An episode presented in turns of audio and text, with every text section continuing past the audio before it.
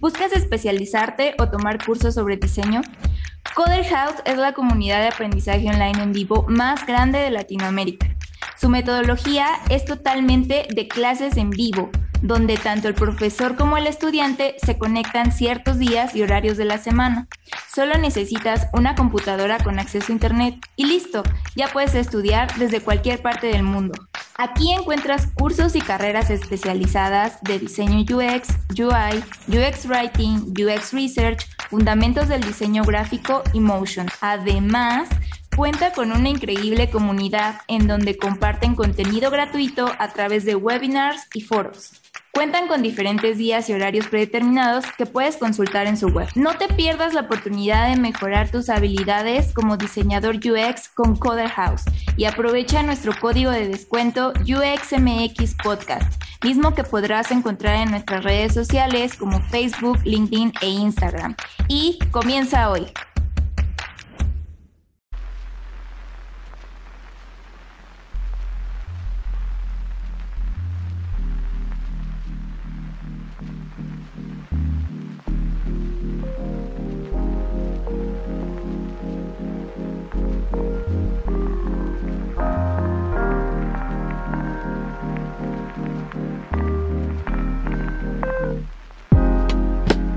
¿Cómo está toda la comunidad de UXMX Podcast? Muchas gracias por estar nuevamente en otro episodio, en el episodio número 65, creo que ya es el episodio número 65 de esta nueva temporada. Sí. Y la verdad, estoy muy contento de estar aquí grabando con una excelente invitada, pero primero déjame presentar a la estrella de este programa, a Yuli García. ¿Cómo estás, Jules? Hola, muy bien, muy bien. ¿Y tú qué tal? Muy bien, muy contento, que ya extrañaba grabar estos episodios. A veces bueno también el descanso, pero porque nos hace extrañar esto y disfrutar más estas charlas que grabamos semana tras semana para un nuevo episodio. Entonces, muy bien, Yuli, muy emocionado por tener contigo esta charla. No, siempre es un gusto estar acá charlando contigo, con los invitados sobre diseño y pues sí, es nuestro episodio número 65, increíblemente, ¿no? Muchos se sorprenden cuando les decimos que llevamos 60 y tantos. Yo creo que no son muchos, he visto otros podcasts con muchísimos más, pero pues ahí hacemos nuestra lucha y pues lo importante es que sean de calidad, ¿no? Y que aporten realmente valor. Sí, lo que sí es que somos de los viejos, ya 2 años sin parar, creo que es bueno. O sea, bueno, paramos entre temporadas, pero seguimos vigente y creo que eso es bueno. Eso habla muy bien de tu trabajo, Jules, y de seguir esta constancia, ¿no? De verdad está cool. Sí, ya somos old school, ¿no? Somos old school. Es que iniciamos antes de la pandemia, ¿eh? O sea, eso sí, ya. O sea, imagínate ver el mundo antes de la pandemia. Ya es el mundo viejo, ¿no? El mundo viejo y el nuevo mundo. Exacto. Sí, correcto. Bueno, pues ya sin más introducción, hoy les vamos a presentar a una invitada especial y que está ya acá con nosotros. Su nombre es Ilse.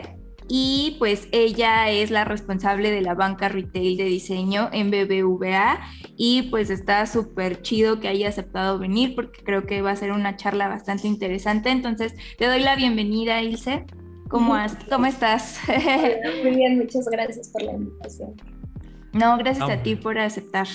Así es. Y muchas gracias. Pues vamos a arrancar este podcast con pues una pregunta que siempre les hacemos a todos nuestros invitados. Quiero que nos cuentes quién es Ilse Rosas, tanto tu journey, dónde estudiaste, cómo y dónde comenzaste en esto del diseño. Híjole, pregunta literal filosófica de horas de vida, ¿no? Nos encanta. Sí, ya sé, ¿no? Mis maestros estarían encantados. A ver, yo soy diseñadora y comunicadora visual de profesión, eso es lo que dice el título que está colgado en la sala de mis papás. La realidad es que yo digo que soy una artista frustrada. Yo quería estudiar artes visuales en la famosa y ahora ya extinta Escuela Nacional de Artes Plásticas aquí en México, pero vengo de una familia y un contexto donde el arte y el diseño era como, ¿y esto qué es, no? Hermana médico, hermana ingeniero, como que no, esa parte no se entendía. Me aventuré a estudiar sobre esto. Pero pues sí, fui un poco sacatona y dije, híjole, de arte igual y si no se puede vivir, de diseño pues podré hacer algunas cosas.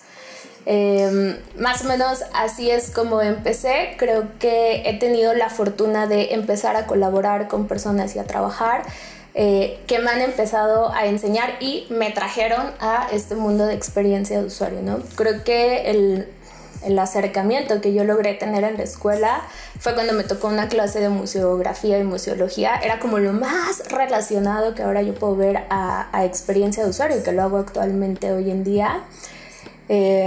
Yo me veía trabajando en museos, no sé, en alguna secretaría, algo así como armando materiales didácticos, etcétera. Y la realidad es que hoy en día trabajo en un banco. Y cuando les sigo contando es como, ¿y tú qué haces en un banco? Honestamente sigo sin saberlo, creo que sigo buscando mi vocación en el banco.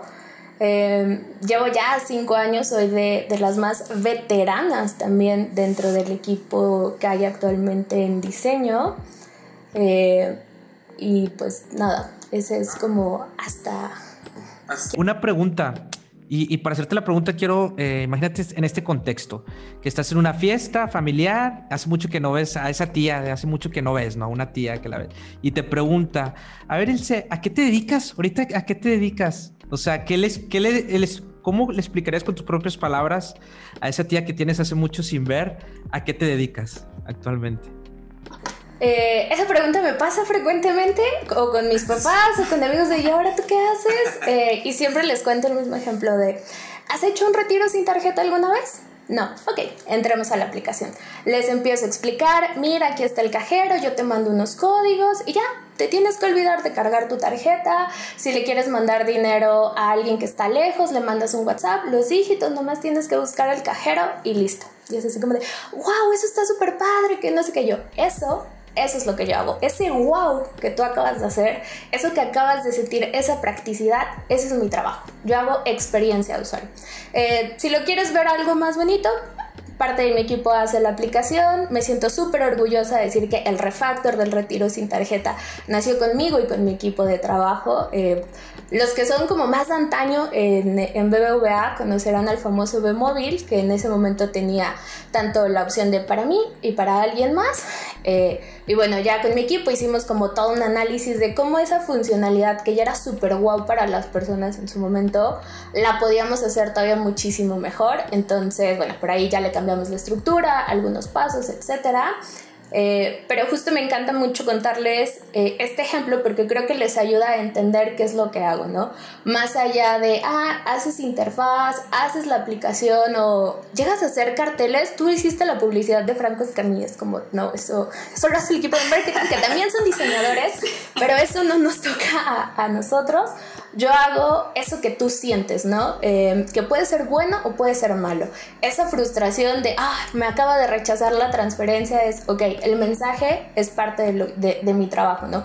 Cómo te tenemos que comunicar las cosas, si es algo doloroso, pues tratarte de acompañar, cuando las cosas suceden súper rápidas, súper fácil, te sacamos de un apuro, pues ese es mi trabajo en el banco. Súper. Oye, está súper bueno. A mí cuando regularmente me preguntan eso, es como de, hablemos de otra cosa, mamá, por favor.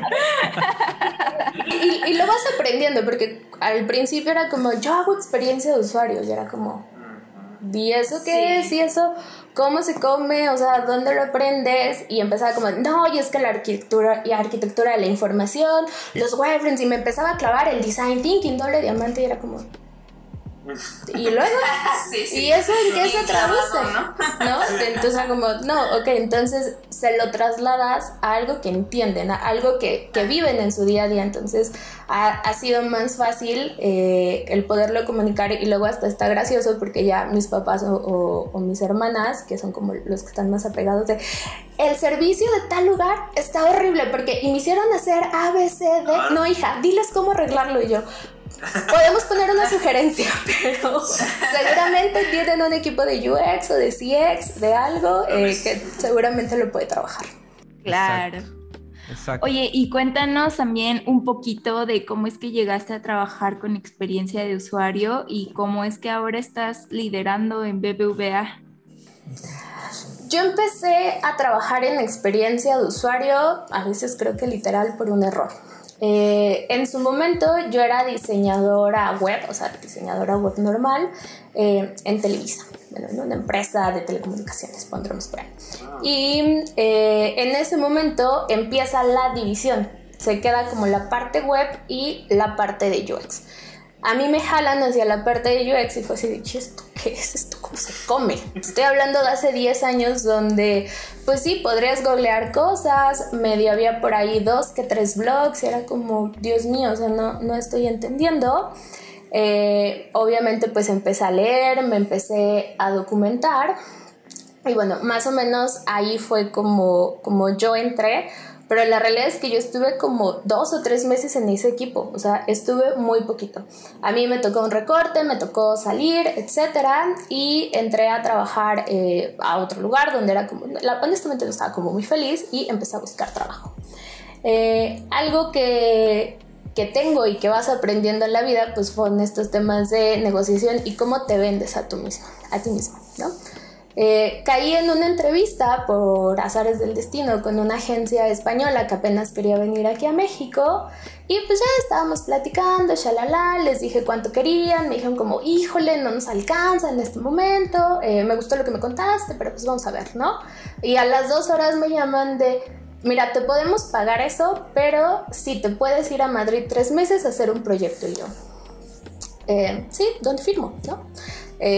Pues obviamente en ese momento le llamé a mi mamá, sí, voy a hacer maletas, me voy el viernes, eso era como el miércoles y mi mamá, estás loca, ni conoces la empresa, qué tal que esto, y yo, ya los stalkeé, ya los vi en Facebook, en LinkedIn, parecen seguros, me voy, ¿no?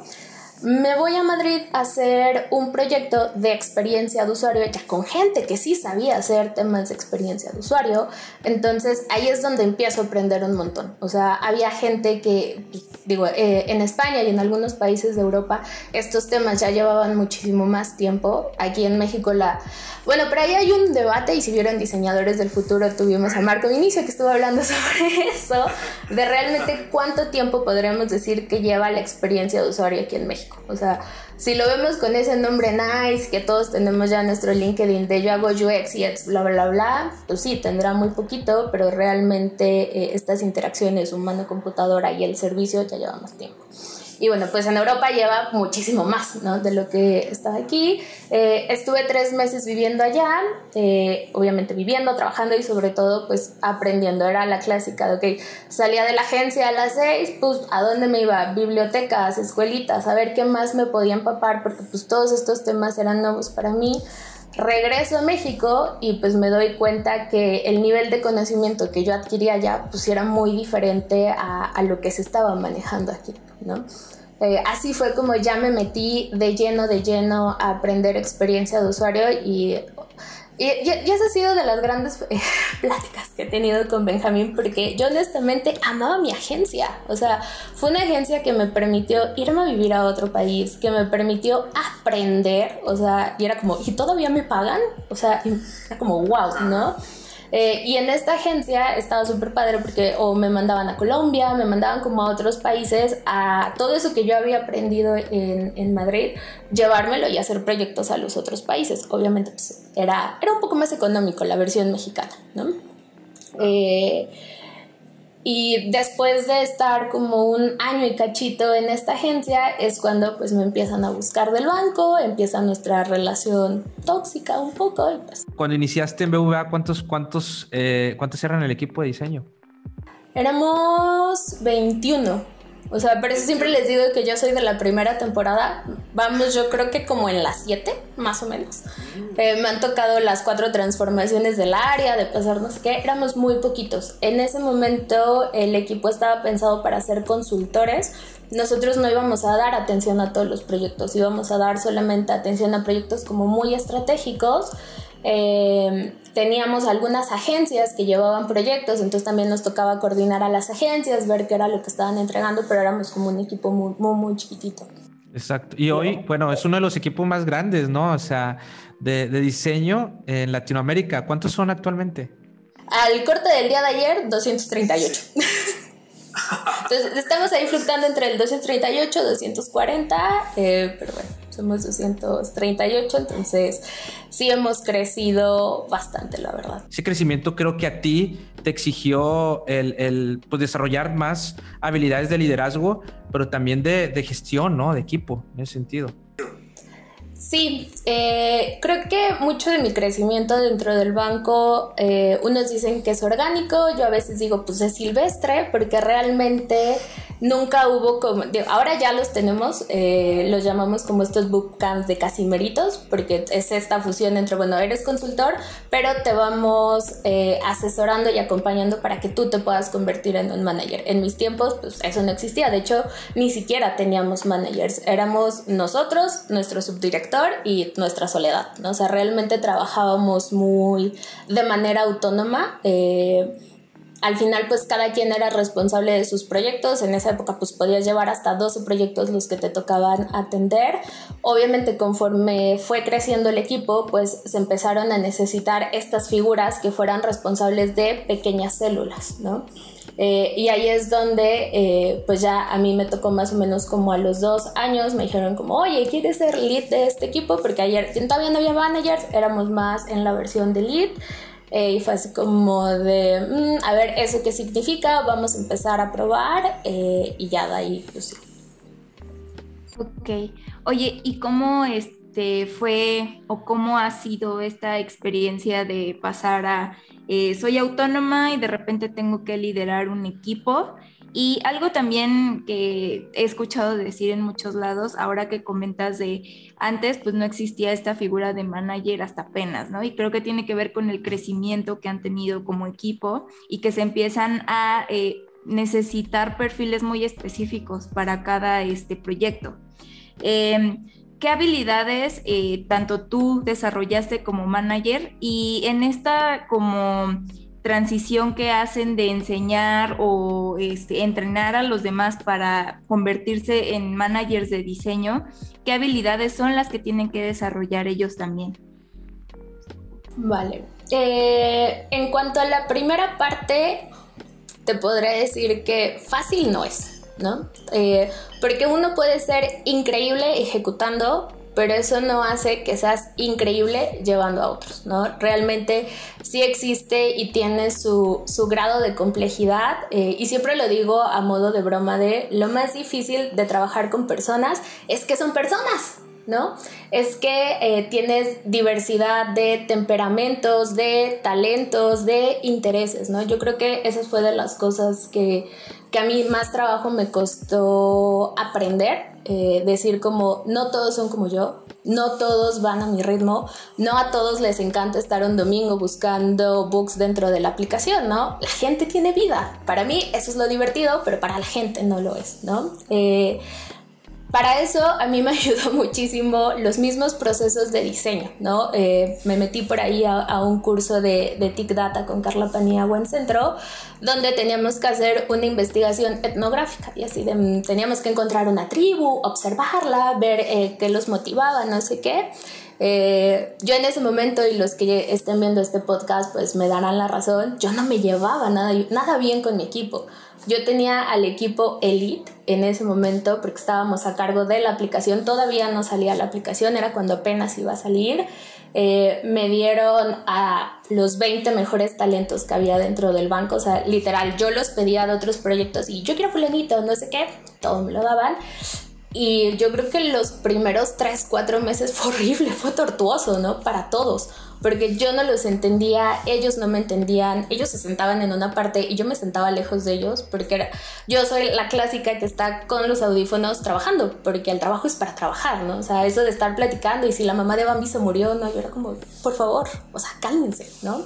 Y a pesar de que cumplíamos y dábamos los resultados de lo que se estaba esperando, pues anímicamente el equipo estaba muy mal, ya ni queríamos trabajar juntos a pesar de que teníamos todo para hacerlo, ¿no? Entonces entro a este curso con Carla Paniagua y dije, bueno, pues estos parecen una tribu, los empiezo a observar, empiezo a hacer un análisis de sus comportamientos durante 6 meses para tratar de entender, pues ahora sí, que estas motivaciones, cuáles eran los rituales que ellos tenían y yo ver de qué manera podía empezarme a involucrar sin llegar a decirles como, hola, soy Ilse, ya cambié, seamos amigos todos, ¿no? Eso no iba a funcionar, evidentemente, ¿no? Entonces Sí fue un trabajo de, yo creo que me tomó como un año entender cuál era el tipo de responsable que yo quería ser, el tipo de liderazgo que quería ejercer con mi equipo. Pero nuevamente creo que algo bonito que tiene la experiencia de usuario es que todo eso que aprendes, todos esos procesos, al final están centrados en alguien que lo va a utilizar, ¿no? Por eso el diseño centrado en los usuarios, el diseño centrado en las personas, y todo eso lo puedes abstraer a tu día a día, ¿no? Lo puedes utilizar para gestionar a tus propios equipos, no importa si eres o no un diseñador. Y creo que esa es como también de las definiciones que más me encantan del diseño, de, a ver, lo que hacemos no simplemente es poner bonitas las cosas, ¿no? Es tratar de entender el problema de raíz, porque eso pues tiene un trasfondo todavía muchísimo más grande.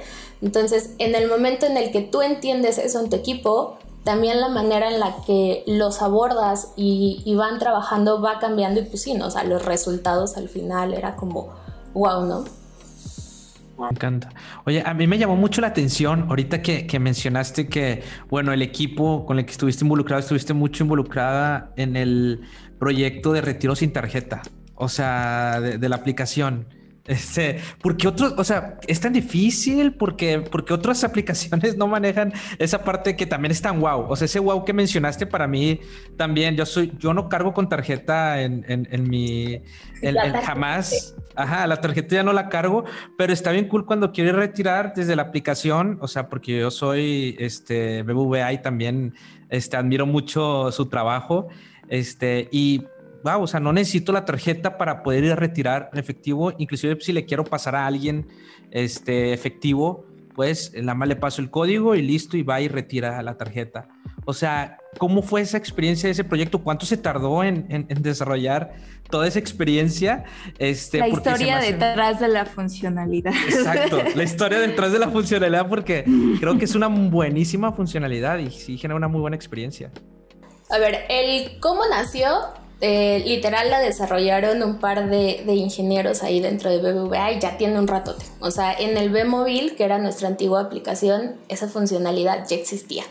Y en ese momento tú tenías que decidir si era para ti, te generaba los dígitos que hoy conocemos, shalala, y si era para alguien más, mandaba los dígitos por separado. Yo decía como, ok, se lo voy a mandar a Yuli le llegaban por aquí unos códigos, a mí otros, entonces yo se los tenía que compartir, ¿no?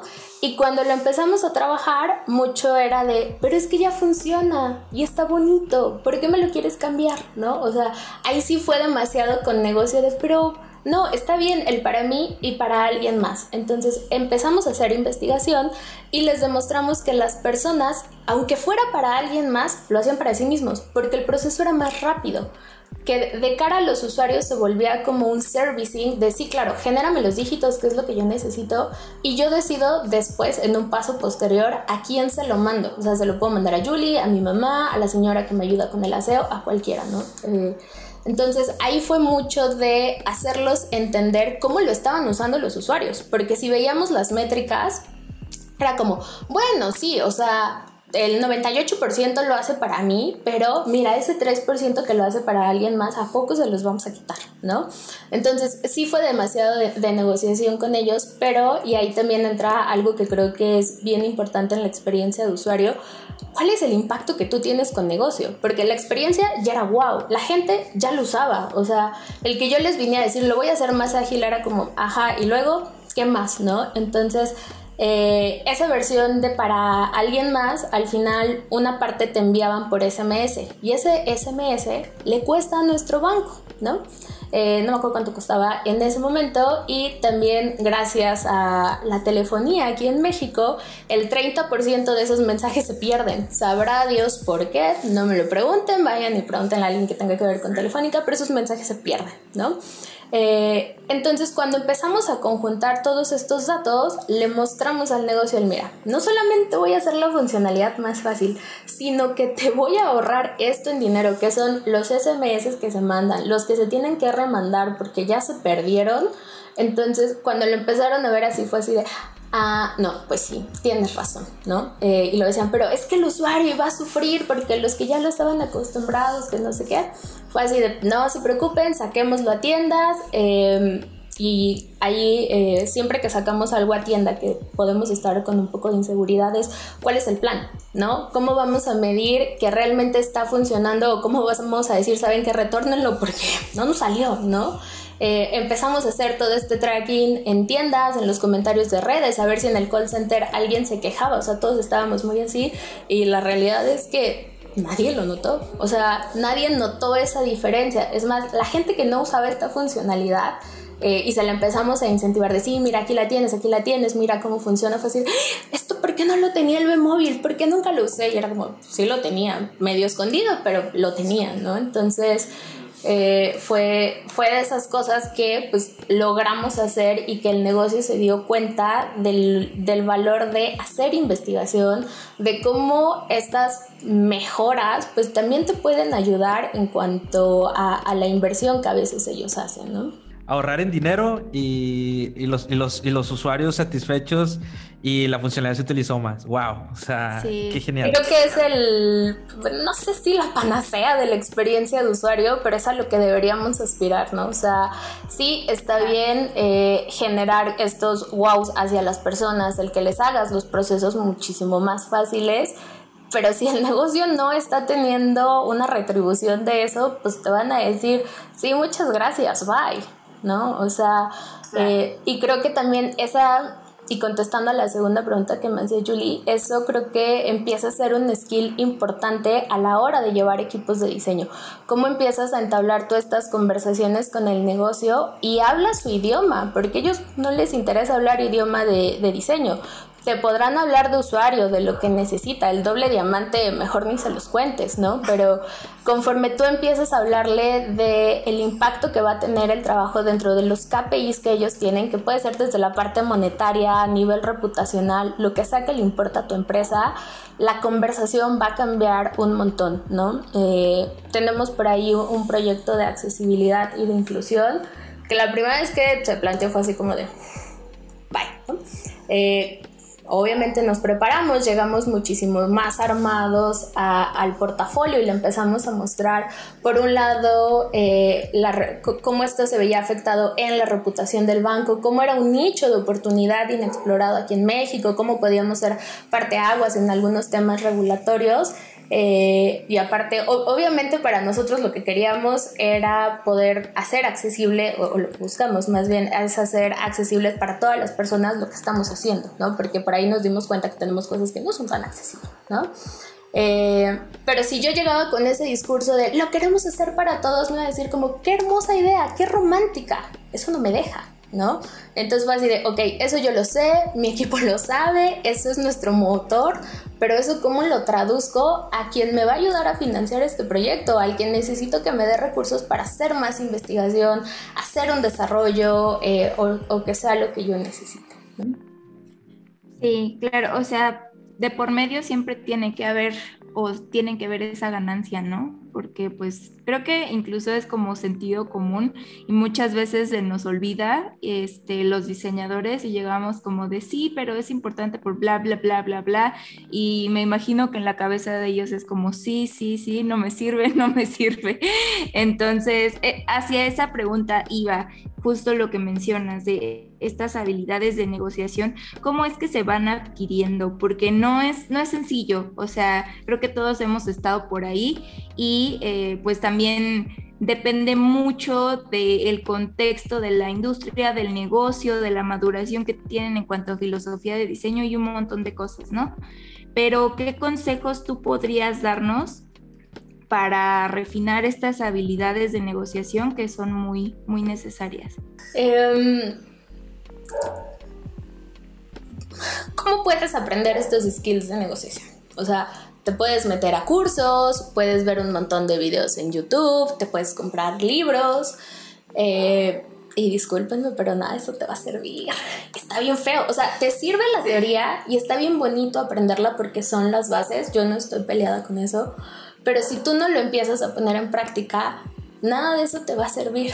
Y otra vez, y mi equipo siempre suele hacerme burla de cómo yo les traslado ya sea las metodologías o algunas técnicas a su vida cotidiana. Le digo, pero es que no sé por qué se nos olvida, ¿no? O sea, no sé por qué se nos olvida que de repente vas al mercado y a veces, digo, regateas, ¿no? Y eso es negociar, estás negociando con la otra persona. O sea, en tu día a día haces un montón de cosas de negociación, pero pareciera que entras a tu trabajo y es como, eso no lo sé hacer.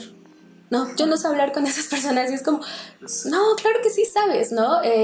Y a eso es lo que voy. O sea, tú puedes entrar a cursos, puedes leer. Hay un montón de técnicas que te pueden funcionar. También depende mucho del estilo que tú tengas.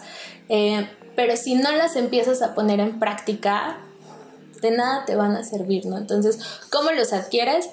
Practicando. O sea, poniéndote a negociar cosas tan sencillas como quiero que mi home office sea los lunes, te toca los viernes, ok, ¿cómo negociamos, no? O sea, al final la negociación, las dos partes tienen que quedar conformes, a gusto, felices, si no, pues no fue una buena negociación, ¿no? Entonces, en medida de que tú lo empieces a practicar, pues te ayuda un montón. A veces también creo que la ignorancia es bien bonita, en el sentido de...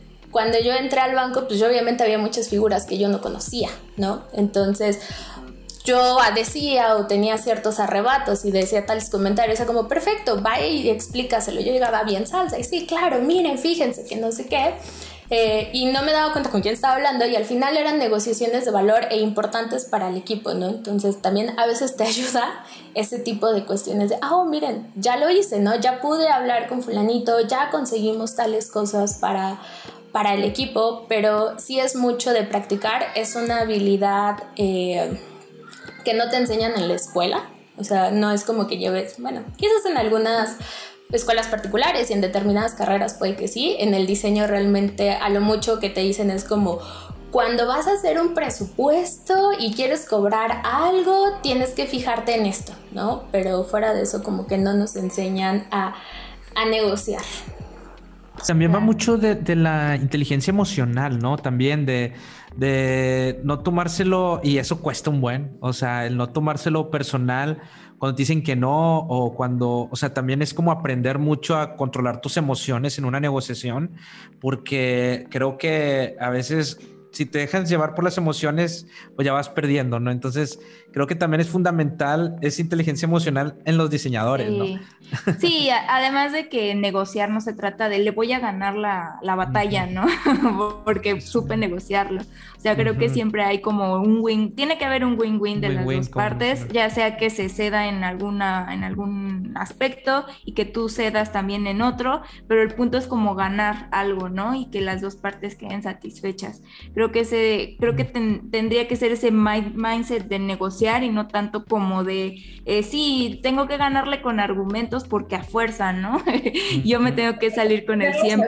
Argumentos y no lo vas a ganar. Y aquí, o sea, la negociación, parte fundamental es cuál es la estrategia que tú llevas, qué es lo que tú quieres obtener, ¿no? O sea, siempre que vas a tener una sesión de estas importantes, lo que yo les digo a mi equipo es escríbanse qué quieren obtener de esta sesión, cuál es su objetivo, que los escuchen, que nos dejen hacerlo, que nos den presupuesto, y por ahí hay una técnica muy bonita que se llama BATNA, que es justo sobre negociación, donde tú puedes definir como, a ver, esto sí lo puedo ceder, si cedo esto, ya, o sea, esto no fue una buena negociación, ya salí yo perdiendo, si hago esto, pues quedamos tablas, ambas partes, pero es importante, por un lado, tener muy claro qué quieres tú.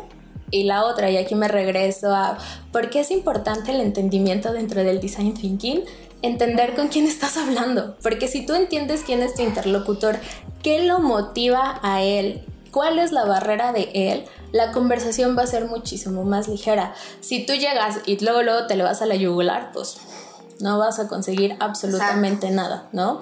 Pero hay veces donde lo necesitas hacer, ¿no? O sea, creo que ahí sí no está peleado, depende muchísimo el momento y qué es lo que esté sucediendo, pero creo que antes de que te lances a negociar tienes que tener clara tu estrategia, tienes que tener claro con quién vas a hablar, qué quieres obtener, cómo lo tienes que hablar, ¿no? Y yo luego les cuento ciertos ejemplos a mi equipo de, por ejemplo, cuando ustedes utilizan la frase me preocupa, es como decirle al otro, me preocupa que tú estés en otro nivel y no estés viendo lo que yo estoy viendo. Te pones en un nivel de superioridad. Y les he enseñado que cuando yo empiezo la conversación con un me preocupa, la otra parte se pone hostil, porque yo ya de entrada llegué con tú no estás viendo esto, ¿no?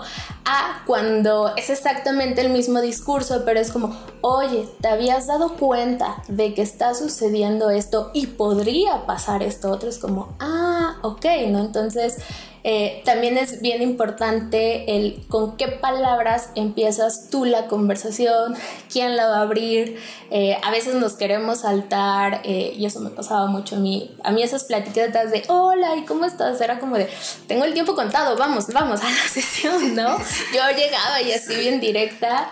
Y pues no, también resulta que para negociar, que para la estrategia, que para hacer diseño, pues existe el networking, ¿no? Necesitas empezar a conocer a las personas, necesitas poder entablar relaciones de valor con las personas, ¿no? Entonces, ahora sí ya es como de, ok, la sesión dura 1 hora, me voy a agarrar 5 minutos para platicar. ¿Cómo están tus hijos? ¿Cómo está tu mamá? O sea, empiezas a conocer a la persona, te empiezas a adentrar y empiezas a tener otro tipo de conversaciones a cuando llegas, ¡pum! Y eso tampoco te lo enseñan en la escuela, lo vas aprendiendo en el día a día, pero pues es importante que lo empieces a practicar y que te des cuenta de este tipo de cosas, ¿no? Son habilidades que sí o sí debe tener un diseñador de experiencia usuario, estas de negociación. Creo que va a depender mucho de cómo quieras llevar tú tu carrera, ¿no? Yo conozco gente increíble desde la parte técnica que dicen, a mí no me pongas a hablar con nadie, yo no quiero hablar con personas, a mí me encanta lo que estoy haciendo y si tú me pides que esto brinque y de vueltas, lo voy a hacer porque me encanta desarrollar, ¿no? Y digo, ok, y hay otras personas que es como, tú échame, a mí me encanta, yo quiero platicar, yo quiero negociar, yo quiero hacer, ¿no? Entonces creo que va a depender mucho de hacia dónde quieras enfocar tu carrera profesional. Algo que hemos discutido mucho en el equipo es qué debería ser un líder de diseño, porque el líder de diseño no es aquel que lleva un equipo. Tú puedes tener líderes de diseño sin necesidad de que lleven un equipo, pueden ser personas que estén ejecutando, ¿no? O sea, pensando en este líder como figura de inspiración que hace que las cosas cambien, que lo escuchas hablar y dices como, wow, yo de grande quiero ser como esa persona, ¿no? Y que no necesariamente necesitas que esos líderes lleven equipos, que esos líderes entablen o hagan negociaciones. O sea, creo que son buenas estas habilidades, sí, por supuesto, son necesarias también, no solamente para temas de diseño, para tu vida cotidiana, cuanto más las puedas utilizar está mejor. Pero va a depender mucho de tú qué quieres hacer, ¿no? O sea, qué quieres hacer en el diseño. Creo que nuestra profesión es súper bonita en el sentido de es tan flexible que puedes estar en todos los lugares, ¿no? O sea, cuando me preguntan de ¿y qué más vas a hacer? Es como de ahorita sigo en mi etapa de encontrar mi vocación, hacia dónde más me interesa, pero sé que el pensamiento de diseño, el hecho de siempre atraerte al usuario al centro de tus decisiones, de esta parte de entender, probar y si no funciona, pues vámonos a regresar, es algo que le aporta en diferentes puntos a varias organizaciones, no solamente al diseño, ¿no? Creo que ahí a veces se entiende diseño como vamos a hacer cosas bonitas y es como, no, o sea, el diseño es tan amplio, es tan flexible y es tan bonito que tú te puedes traer esto a cualquier otro lugar, ¿no? Tan es así que trabajo en un banco. Súper, sí, justo para allá creo que va como la siguiente pregunta. Bueno, sí se ha hablado mucho como del plan de carrera de un diseñador, ¿no? Que puedes empezar siendo un junior, después un semi-senior, senior y el punto más alto es ser manager, ¿no? Entonces como que muchos tienen en su cabeza de sí, pues sí, la gestión y liderar equipos es como lo máximo que puedo yo hacer, ¿no? Llegar a ser director. Pero creo que con esto que mencionas, pues es un espectro mucho más amplio que una sola línea, ¿no? O sea, más allá de estar pensando como en estas jerarquías, más bien es ver pues sí, justo en qué soy bueno, qué es lo que me gusta, hacia dónde me quiero mover, tal vez la industria financiera no es lo mío, tal vez el entretenimiento es lo mío y quiero seguir aprendiendo más cosas, ¿no? Bajo este sentido, ¿tú qué opinas o qué aspectos debemos tomar en cuenta para diseñar nuestro plan de carrera como diseñadores desde nosotros mismos? Creo que no puedes hacer un plan para toda la vida. O sea, al final, y es otra vez de las cosas bonitas del diseño, ¿no? O sea, esa adaptabilidad y esa flexibilidad. Si tú me hubieras hecho esta pregunta hace 5 años, pues obviamente mi respuesta hubiera sido súper diferente, ¿no? Ahorita creo que es bien importante, tú quieres diseñar tu plan de carrera, ok, ¿qué quieres hacer? ¿A qué le aspiras? ¿Qué te motiva? ¿Quieres ganar dinero? Pues sí. Igual y ser manager de un equipo, pues son las posiciones mejor pagadas, ¿no? Y es, pues ni modo, no te van a dar ese sueldo por ser el mejor ejecutador, ¿no? Y es como de, a veces no te lo dicen, pero pues esa es la realidad de lo que hay, ¿no? Entonces es, ¿qué te motiva? ¿Qué quieres tú? ¿Quieres ganar mucho dinero? Acá está. ¿Quieres hacer lo que te apasiona? Pues acá está, ¿no? Entonces va a depender mucho de ti, de la etapa donde te encuentres, porque pues también la etapa de vida es importante. Por eso te decía, si tú me hubieras preguntado hace 5 años, para mí es como no, o sea, a mí no me pagues. Y de hecho se los dijo Benjamín en la entrevista, yo entré con un sueldo muchísimo inferior de lo que yo ganaba, porque para mí era el reto, el dinero era como, ya veré cómo pago mi renta, o sea, total, otro mes comiendo atún, pues qué importa, ¿no? Sola, joven, pues te daba igual, ¿no? Ahora me lo preguntas y es como, híjole, no, o sea, me la pienso, porque si estuviera yo sola, me sigo aventando los retos, pero sorpresa, ahora yo ya tengo como alguien que depende de mí. Entonces no es malo que a veces el dinero sea tu motivante y que la gente se mueva por eso, es como creo que es válido, pero es importante entender qué es lo que quieres ser tú, ¿no? Hacia dónde aspiras, qué es lo que estás buscando. ¿Buscas impactar personas?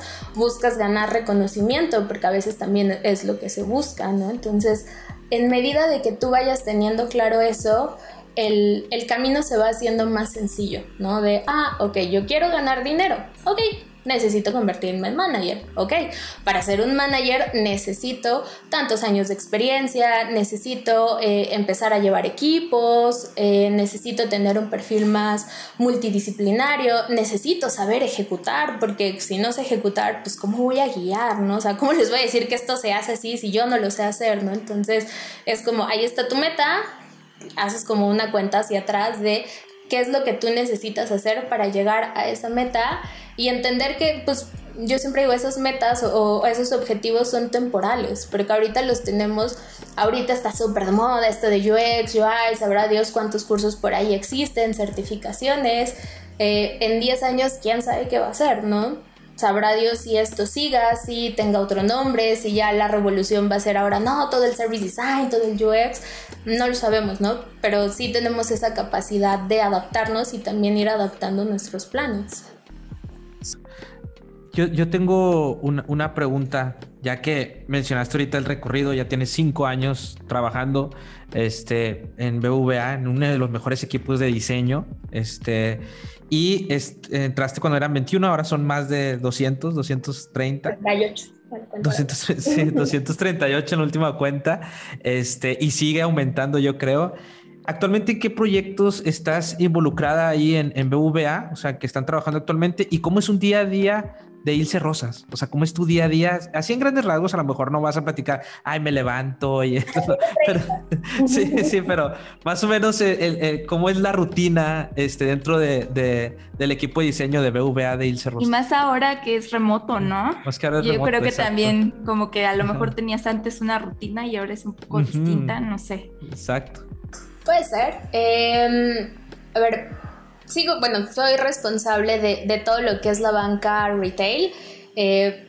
Yo, para bien o para mal, en el banco nací con la aplicación y sigo llevando la aplicación, ¿no? O sea, es de los proyectos con los que entré, me gradué, he pasado muchas cosas de mi vida y sigo llevando la aplicación, pero ahora ya también llevo los otros canales, ¿no?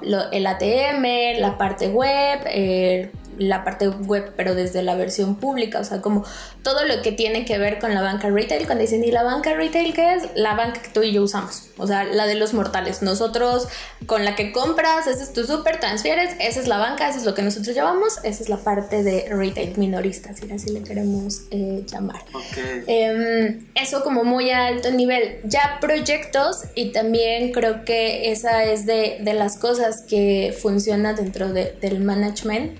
A ver, la realidad es que cuando tú empiezas a llevar equipos, tienes que dejar la ejecución, no puedes seguir ejecutando, ¿no?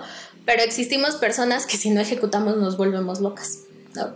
Y eso fue algo que yo les dejé muy en claro conforme empecé a subir, de por amor de Dios, déjenme un proyecto, déjenme una feature, déjenme hacer algo, porque yo soy de trinchera, si yo no estoy haciendo, yo no puedo, ¿no? Y hay personas que dicen como, no, yo llevo el management, yo ya no ejecuto. Yo te digo, como cualquiera de las dos, de los dos caminos son buenos. A mí me gusta el otro, a mí me encanta estar ejecutando. Entonces siempre al trimestre me agarro proyectos, ya sea porque no tenemos capacidad para atenderlo, y digo como, está sencillito, yo me lo aviento. Entonces ahí estoy con mis webfriends, ahí estoy haciendo, o porque nos ponemos a inventar proyectos, ¿no? Y también, y esas son de las cosas que digo, son las ventajas a veces de ser manager. Empiezas a tener esta visión tan amplia, empiezas a entender el negocio, ves áreas de oportunidad y nadie te lo tiene por qué pedir. De ahí sacas una propuesta, ¿no? Sacas un proyecto o algo que puedas estar haciendo. Hace ya un año, más o menos en septiembre vamos a cumplir un año, empezamos con un proyecto de inclusión y accesibilidad que nos dijeron, pruébale los colores, eso no es accesible, cámbianoslos. Empezamos a investigar, shalala, empiezas la parte de las negociaciones, por ahí conseguí que me dieran como $500,000 para hacer investigación. Empezamos a hacer un proyecto así súper, súper robusto, que logramos colarnos al comité de inclusión dentro del banco. ¿Cómo lo hicimos? De repente es como, no pensamos que lo que estábamos haciendo iba a tener tanto impacto ya dentro del grupo, no solamente a nivel diseñadores, pero justo, o sea, esto lo puedes hacer en medida de que por un lado entiendes que se necesita desde el diseño, entiendes a la organización, entiendes a tu usuario, conjugas como los tres elementos y puedes empezar a generarte y a sacar proyectos, ¿no? Ya estamos llegando al final, sí, de este episodio. Sí, ya sé.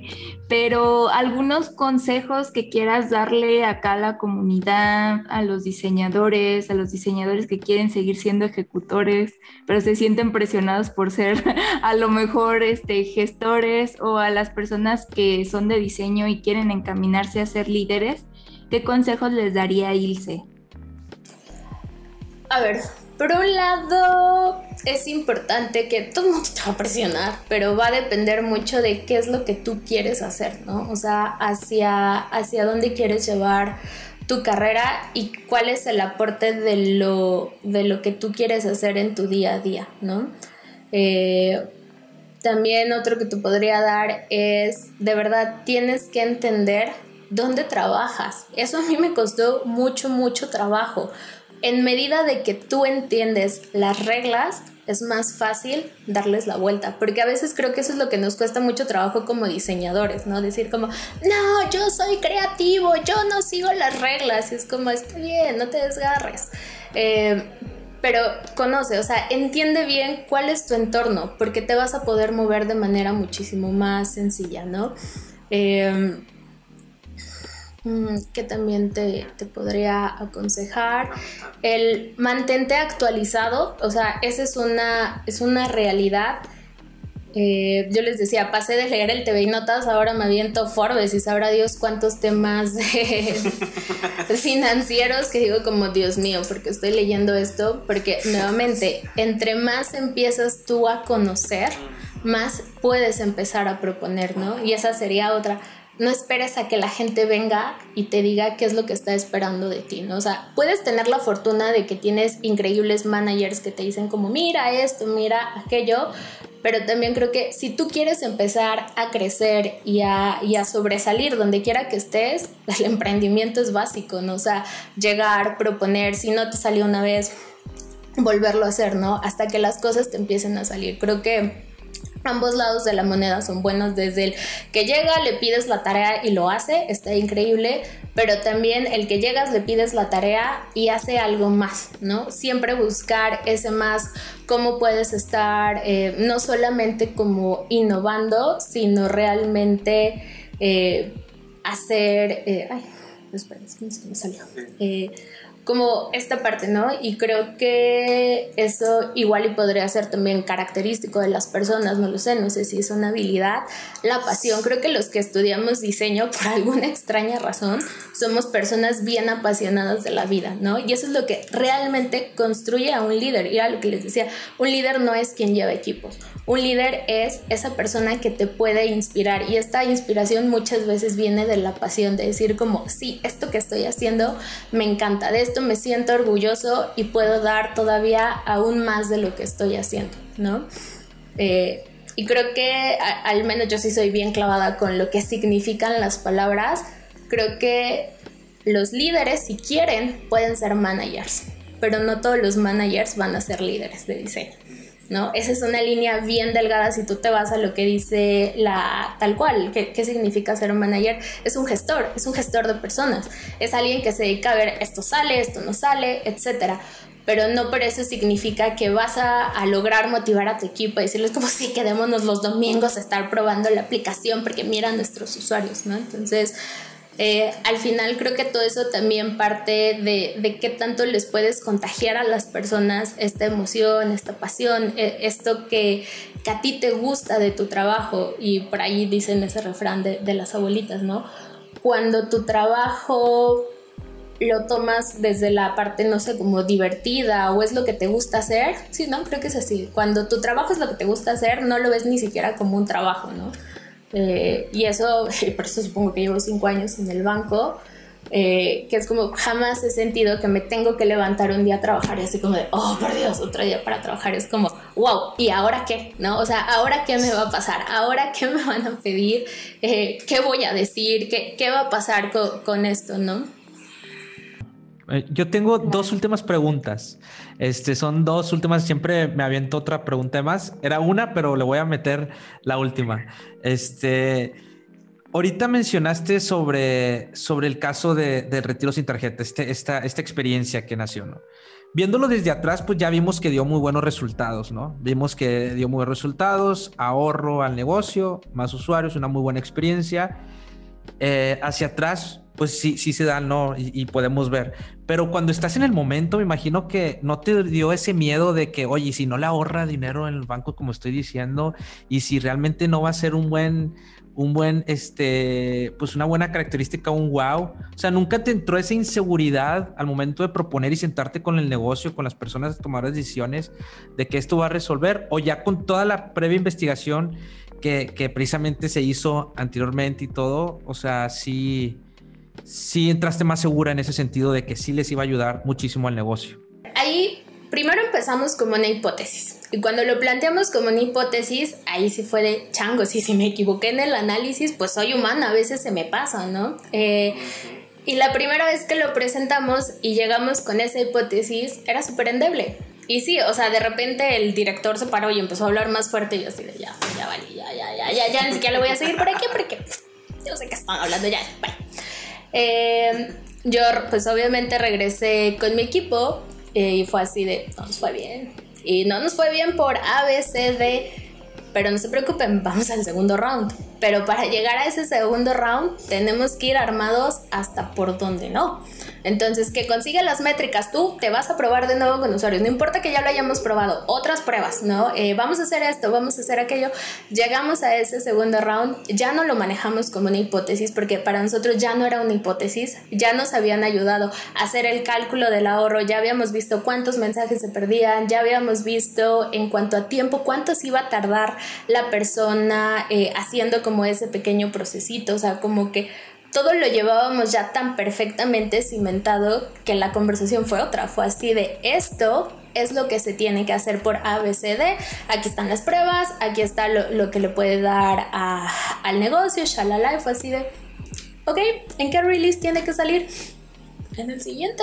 Ok, vámonos al siguiente, ¿no? O sea, creo que cambió demasiado la postura. También éramos un equipo relativamente nuevo en ese momento, pero sí parte mucho de cómo tú llevas la conversación. Y la primera vez, y lo decía hace ratito Yuli, sí, no le íbamos a ir tan así porque tampoco teníamos, o sea, no teníamos las armas, tampoco teníamos argumentos para poderlo decir, y también mi speech era cero contundente, ¿no? Era así como de, pues es una hipótesis, es algo que vimos, es algo que estaría padre manejar, algo que vimos en el bench, etcétera, etcétera. Pero pues no, o sea, al negocio a veces sí les puedes llegar con hipótesis, pero en medida de que les llegues ya con cosas certeras, va a ser muy diferente la adopción de lo que tienen, ¿no? Y eso, te estoy contando que eso pasó hace 3 años más o menos, y hasta el día de hoy es como nadie lo puede cambiar, porque se hizo un proceso tan bien cimentado, tan bien argumentado, estudiado, analizado, no solamente desde el usuario, sino desde los datos, que es como, pues ahí está, sigue vigente la funcionalidad y la siguen usando.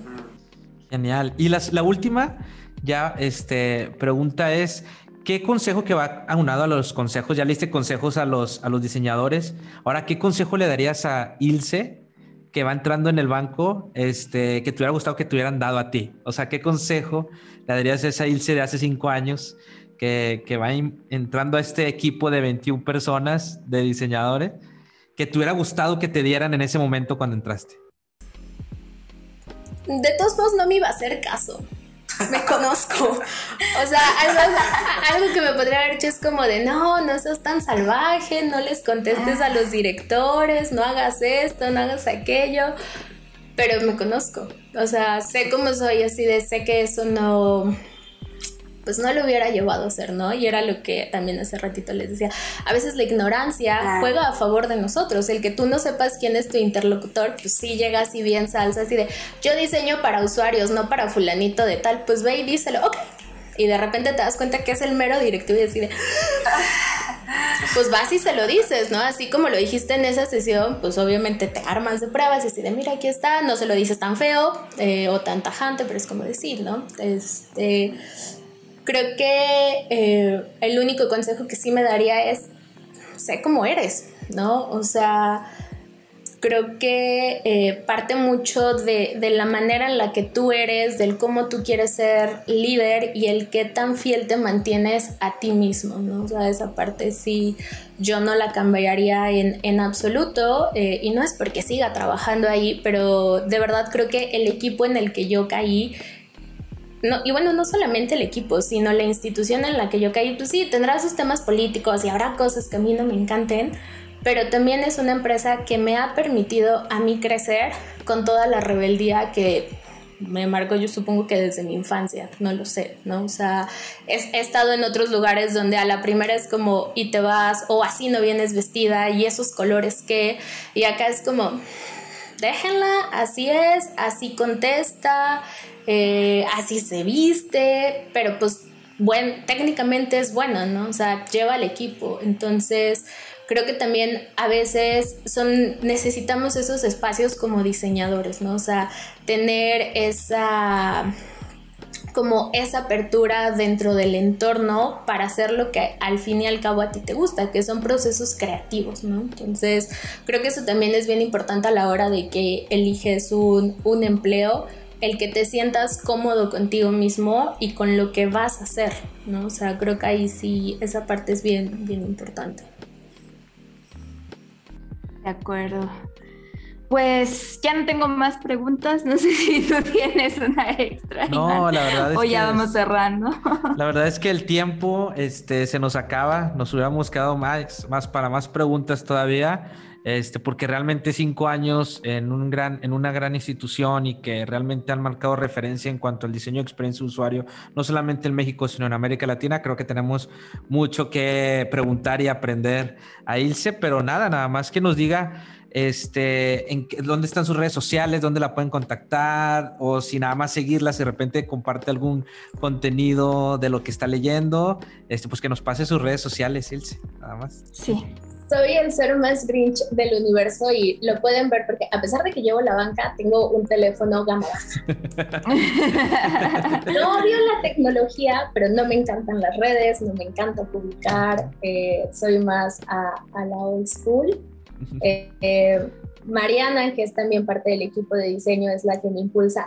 Tienes que hablar, no sé qué. Yo soy muy clavada dentro del banco, dentro de lo que yo hago.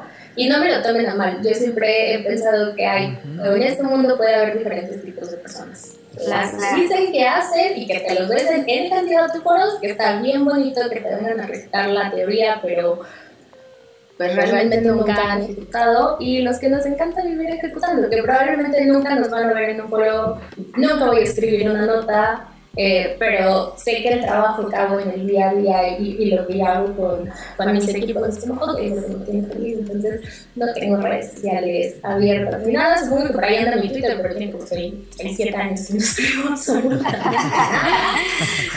Pero pueden seguir las del banco. Ahí sí siempre estamos publicando ya sea artículos de diseño, cosas que escriben nuestro equipo, eventos de nuestro evento más grande que es Diseñadores de Futuro. Ahí sí me pueden ver, de repente salgo y doy como pequeñas pláticas, pero sí soy muy de rich. Qué padre. Oye, este evento que pasó de BBVA de Diseñadores del Futuro, ¿está en YouTube todavía para poder verlo?